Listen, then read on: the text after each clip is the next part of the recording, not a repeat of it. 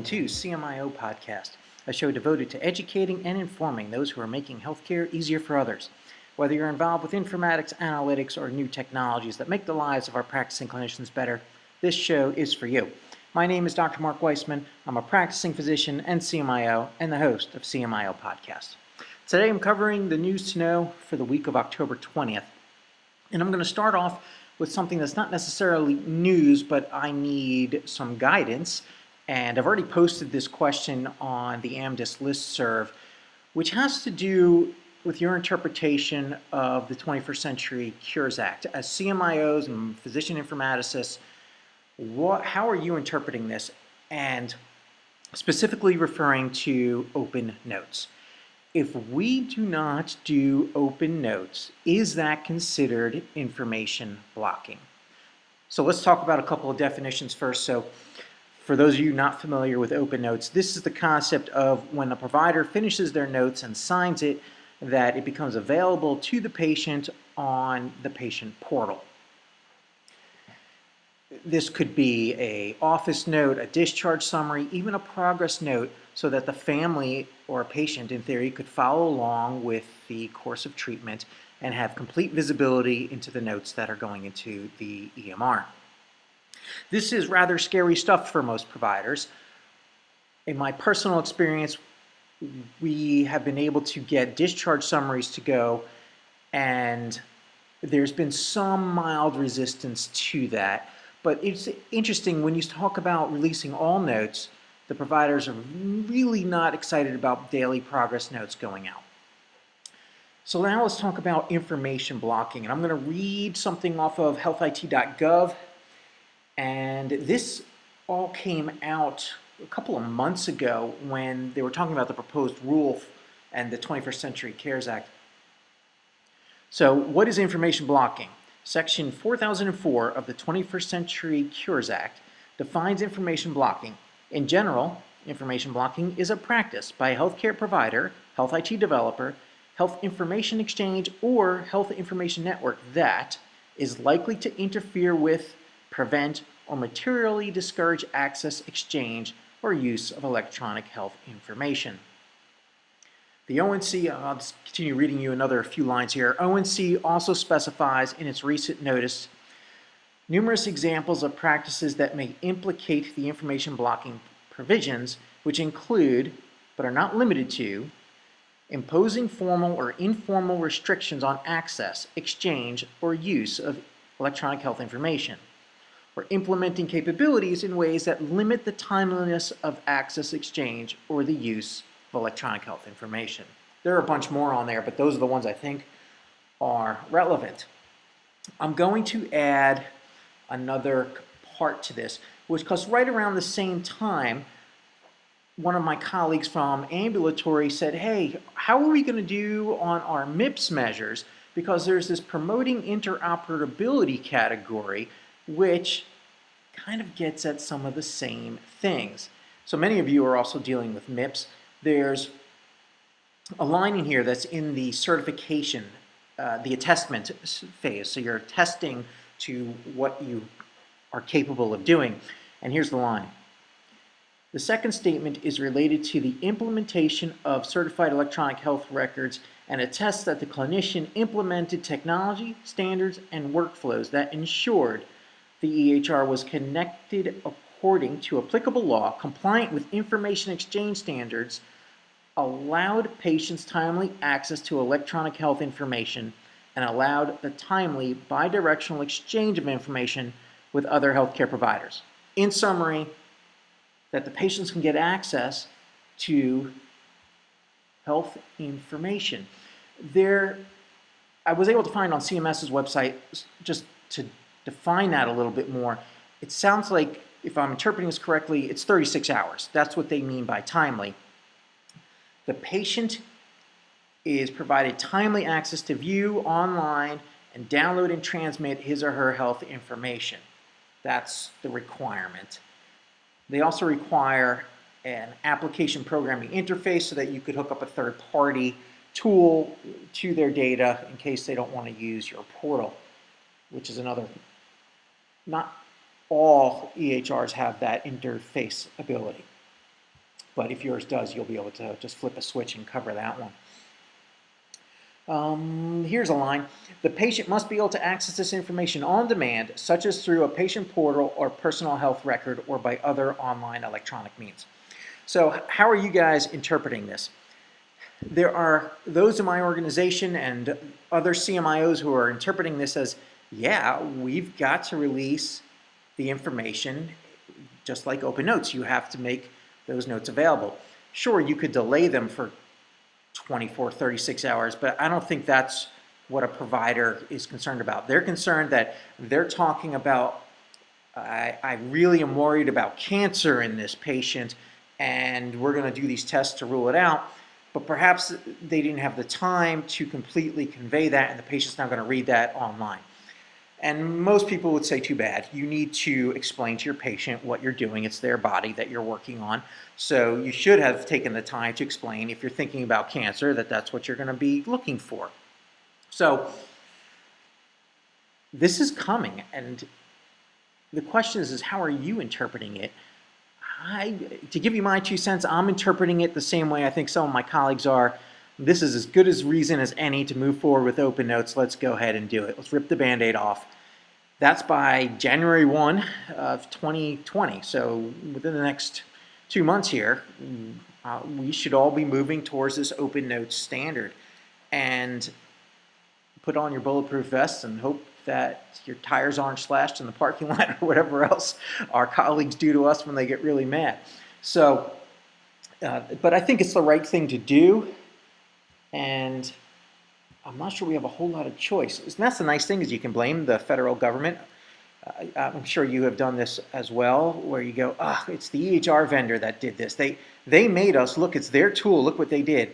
Uh, and every time you have an upgrade and you're slipping something in, you, you do that. I know you do that. Don't try to deny it. I do it too. But now you can blame the federal government, is even better. So you can just go, oh, look what the government's making us do. We got to do it. So hang in there, everyone. We're going to do it together. And hopefully, your providers will not accuse you of being the bad guy. Let me know your thoughts on that one. Curious if you're going to go for open notes. Uh, write into me, and I'll be sure to read some comments or something into the next uh, CMIO podcast. But it's a real controversial topic. All right, let's cover a couple of news articles. First one out of healthcare IT news. This one is that Microsoft and Nuance partner on ambient clinical intelligence for physicians. So this is the ability for a microphone to be in your room and pick up the the communication between you and the patient, figure out who is talking, and being able to write your note for you. So they call that ACI, Ambient Clinical Intelligence. So I'll read you another few lines. The ACI platform, which the companies say can ease administrative burden by streamlining documentation, has been rolled out to some customers in beta and is planned to launch in early 2020 across several specialties. The partnership between Microsoft and Nuance combines Nuance's expertise in conversational AI, clinical documentation, and decision support solutions for healthcare with Microsoft's strengths in delivering cloud and AI solutions. And This is a representative from Nuance, I think, is talking here. Quote, the goal is to deliver a seamless and engaging interaction between clinicians and patients. With more time and attention paid to the patient, we can improve the exam room experience and, most importantly, the quality of care.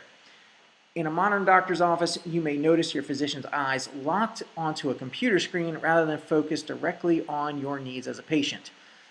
ACI is meant to remove the administrative burdens from physicians so they can focus on what matters you.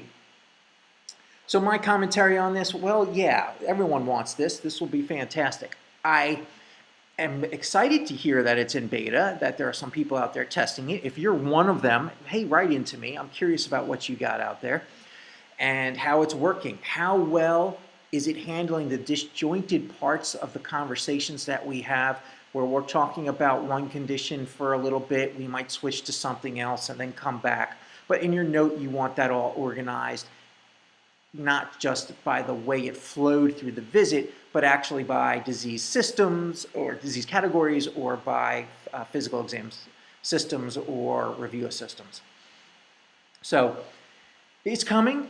Everyone's been waiting for this. Uh, I've been hearing about it for years and years, but it looks like we are getting closer. So hang on there.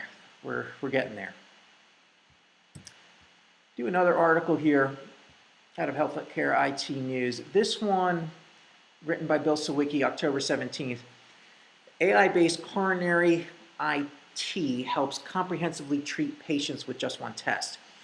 The results from a coronary CTA with the help of the vendor's highly specialized technology allowed Prairie Heart Institute experts to facilitate a more customized approach to the care and management of their patients.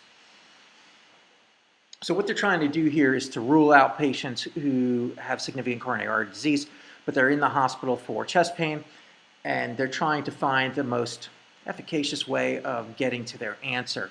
And so for most of us, that involves we bring the patients in, we do a set of enzymes, we'll do uh, a nuclear medicine stress test on them, and if they have equivocal or poor results on that, they end up with a cath. And that's, it sounds like what they were doing at uh, Prairie. So here's the, the rest of the story. At the Prairie Heart Institute in Springfield, Illinois, cardiovascular stress testing, predominantly with myocardial perfusion imaging, has been the primary screening tool for patients presenting with symptoms suspicious for coronary artery disease. If a patient were to have a positive result, cardiac cath was almost always the gold standard next step in the workup. Even patients with suggestive chest pain but with equivocal myocardial perfusion imaging were bound for the cath lab. Unfortunately, there's a significant number of patients who, despite clinical symptoms that are supportive of coronary artery disease and evidence of ischemia based on their stress test, have angiographically normal coronary arteries. And this is a quote from the Executive Vice President of Cardiovascular Services at Prairie Heart saying, We are constantly tracking the number of patients who have a normal cardiac cath at Prairie Heart. Although our numbers are lower than national averages, we still see anywhere from 20 to 30 percent of patients who receive a cardiac cath have normal coronary arteries or non obstructive coronary disease. And so as a group, we felt we could do better than one in three patients, and they began to explore opportunities. And that's when they partnered with a vendor and their proprietary, I'm sure this is a proprietary name here, the HeartFlow FFR CT technology provides both anatomical and functional assessment of the coronary arteries. I think that's interesting. We do something similar, most of us do now, with stroke patients. You're doing some kind of functional assessment with perfusion and I bet this is something similar. I don't know that for a fact, that's my guess, but it sounds like it. Uh, here's what they say FFRCT provides computational fluid dynamics modeling that is applied to a CT coronary angiography data set and provides lesion specific functional information of a coronary stenosis. Uh, let's see, this is a quote again from that uh, VP at Prairie. We offer coronary CTA to patients at moderate risk of heart disease. Organizationally, this was defined as patients who present with stable angina but have significant risk factors for coronary artery disease. If patients have a normal CTA, you can stop there as there are no lesions to analyze.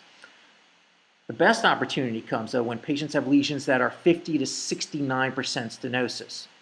The results from a coronary CTA with FFRCT allow us to facilitate a more customized approach to the care and management of our patients with the development of robust coronary CTA program with the addition of FFR technology, the Institute has seen a 15% reduction in myocardial perfusion imaging.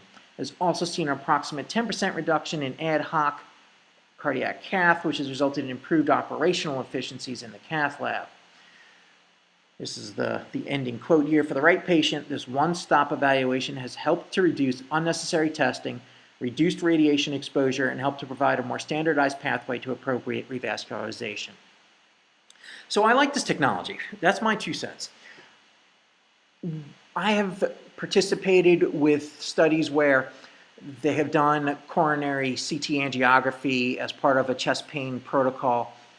And what happened is the patients, they ended up going to the cath lab frequently and getting a cardiac cath anyway because they didn't know, okay, they saw a 50, a 60, a 70% lesion, so they go and do the angiography and then decide if they're going to put a stent in in the cath lab.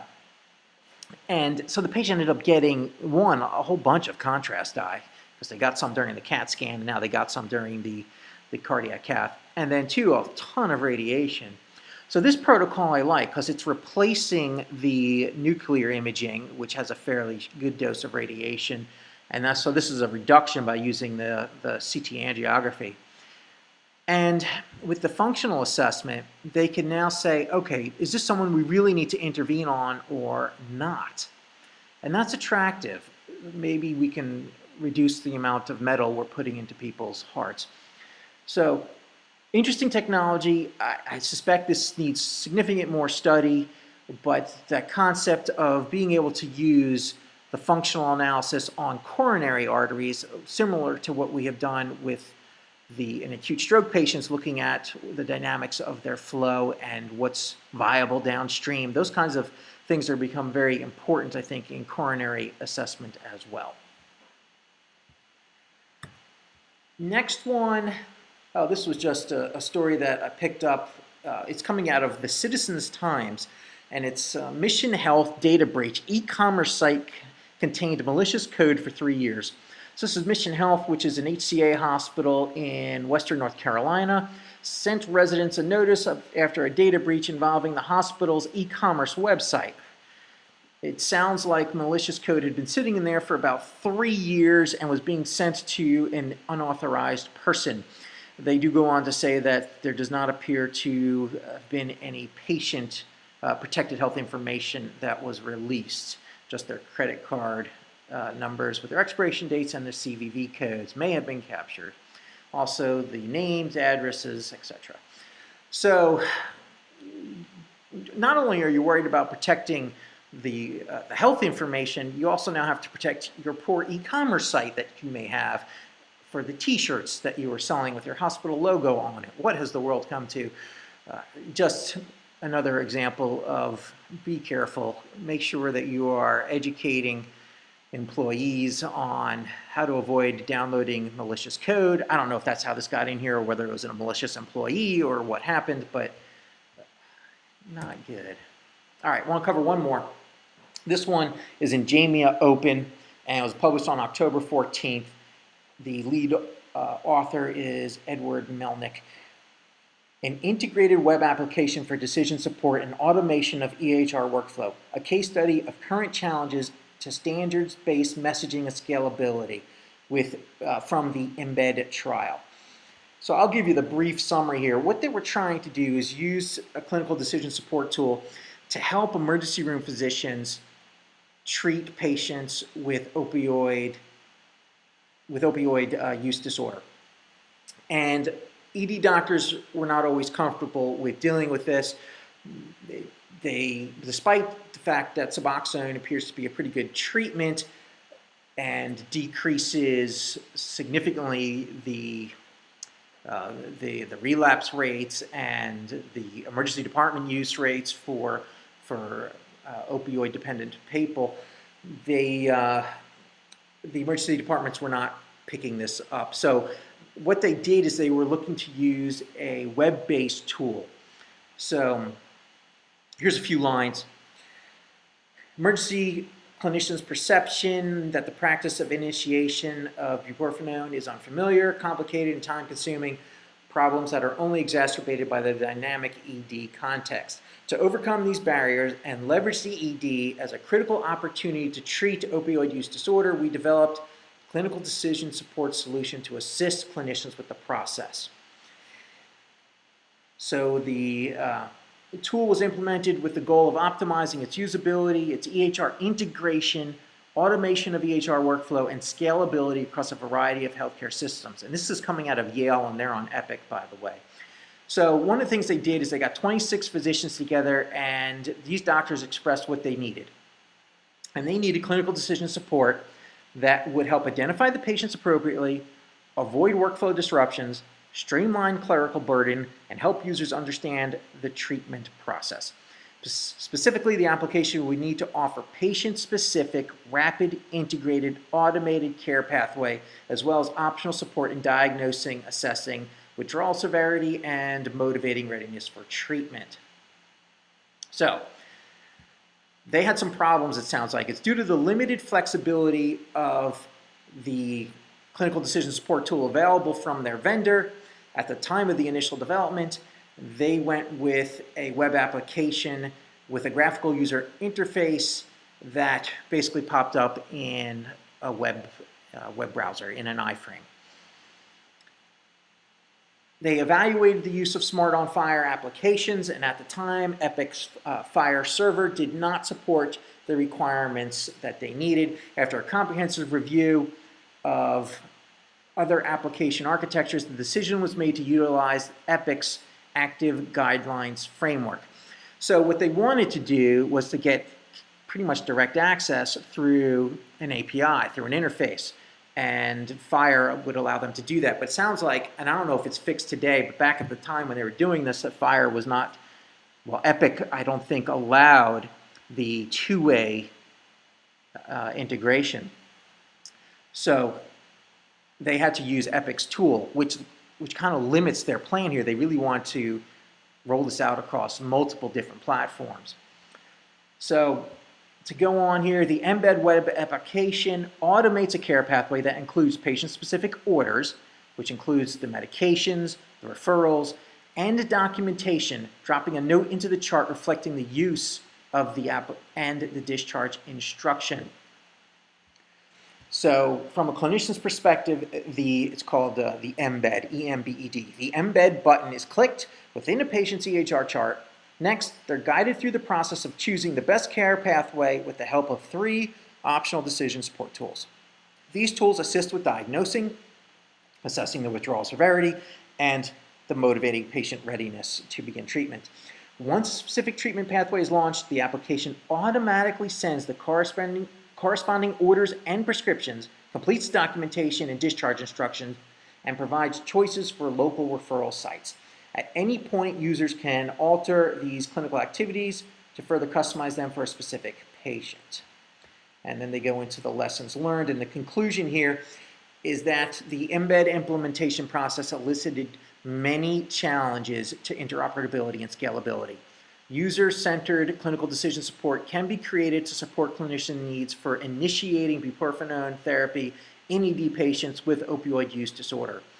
A scalable, centralized clinical decision support solution that meets users' needs for ED initiation of buprenorphine still remains elusive as it would, at a minimum, require maturation of tools and standards such as Smart on FHIR to include additional clinical activities, specifically order placement and referrals.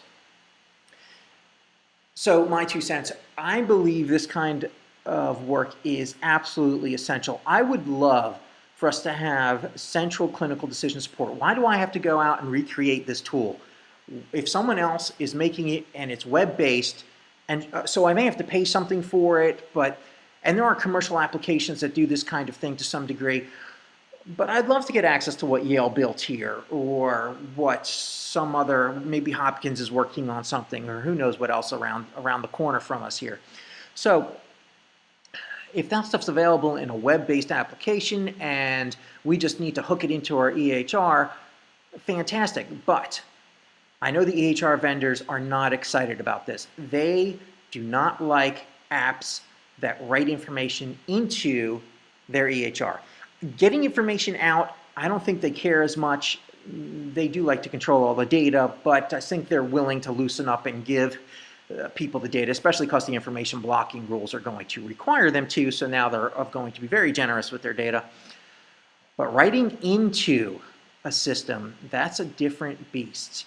And it's interesting that they're able to get some of the features worked through here using, I guess it was Epic's interface engine, but that does limit its scalability. So I thought that was a really interesting article about the challenges with interoperability and we've got a long way to go. And as CMIOs, I guess where you can help is one, be looking for these centralized clinical decision support opportunities rather than us all going and building our own alerts.